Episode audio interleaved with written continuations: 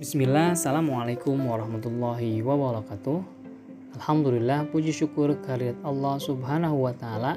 Salawat beserta salam semoga limpah curahkan kepada baginda Nabi Muhammad Sallallahu alaihi wasallam. Baik sahabatku sekalian yang senantiasa dirahmati oleh Allah Yuk kita kembali ngopi, ngobrol penuh inspirasi dan motivasi Adapun tema ngopi pada kesempatan kali ini adalah runut takdir hingga ke ujung. Tentang proporsi takdir kita, hanya Allah lah yang tahu. Mana yang paling tepat dan pas untuk kita, hanya Allah yang tahu. Maka ketika sesuatu terjadi atas kita, yang kemudian kita sebut dengan takdir, sejatinya tak ada yang lepas dari genggamannya. Semua sudah sesuai dengan takarannya Sebab sebagaimana prinsip dasar yang kita yakini bahwa takdir itu baik buruknya adalah bagian dari kekuasaan Allah Subhanahu wa taala. Begitu pentingnya hal ini dalam hidup manusia sehingga keimanan kepada ketetapan dan takdir Allah dimasukkan ke dalam deretan rukun iman. Secara etimologis, kata takdir berasal dari kata qadar yang berarti ukuran atau takaran. Bahasa kita menyebutnya dengan kadar. Dalam Al-Quran Allah berfirman, Sesungguhnya kami menciptakan segala sesuatu menurut ukuran. Quran Surat Al-Qamar ayat 49 Menariknya, takdir setiap orang sengaja dirahasiakan oleh Allah.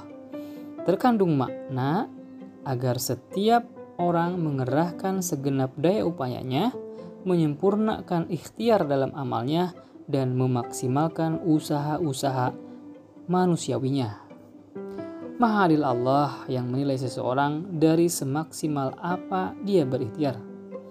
Di dalam perjalanan ikhtiar ini, Allah senantiasa menyemangati manusia agar mengerahkan upaya terbaiknya.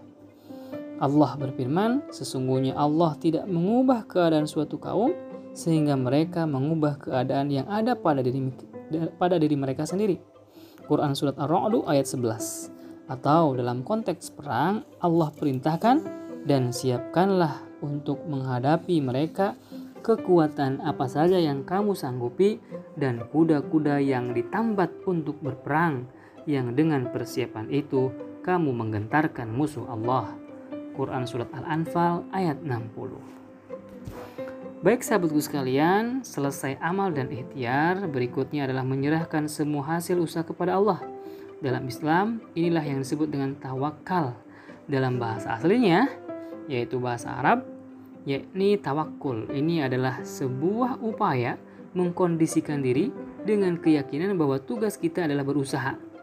Usaha itulah yang bernilai kelak di akhirat. Apa pun hasilnya, Allah juga yang menentukan.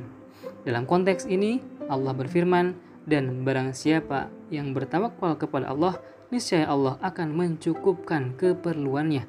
Quran Surat At-Tolak ayat 3 Di titik ini pula banyak orang yang tergelincir dan akan ketahuan perbedaan antara orang-orang yang beriman dan yang tidak.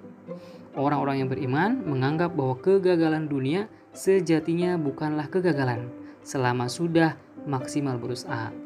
Sedangkan orang yang tidak beriman menganggap bahwa hasil dunia adalah segalanya maka kegagalan di dunia adalah kegagalan segalanya. Maka tak usah heran kalau ada negara yang dianggap maju rupanya menyimpan angka bunuh diri paling tinggi. Sebab kegagalan yang mereka alami dianggap telah menghabiskan semua harapannya. Betapa rapuhnya pondasi hidupnya, ini akibat tak ada konsep tawakal dan beriman kepada takdir. Nah, terakhir setelah takdir itu benar-benar terjadi, maka berikutnya adalah ridho dan kona'ah hati dengan penuh kerelaan menerima apa pun takdir yang Allah berikan. Keuntungan utama orang yang ridho ini adalah tetap kalem dan terkendali dengan takdir yang diterima.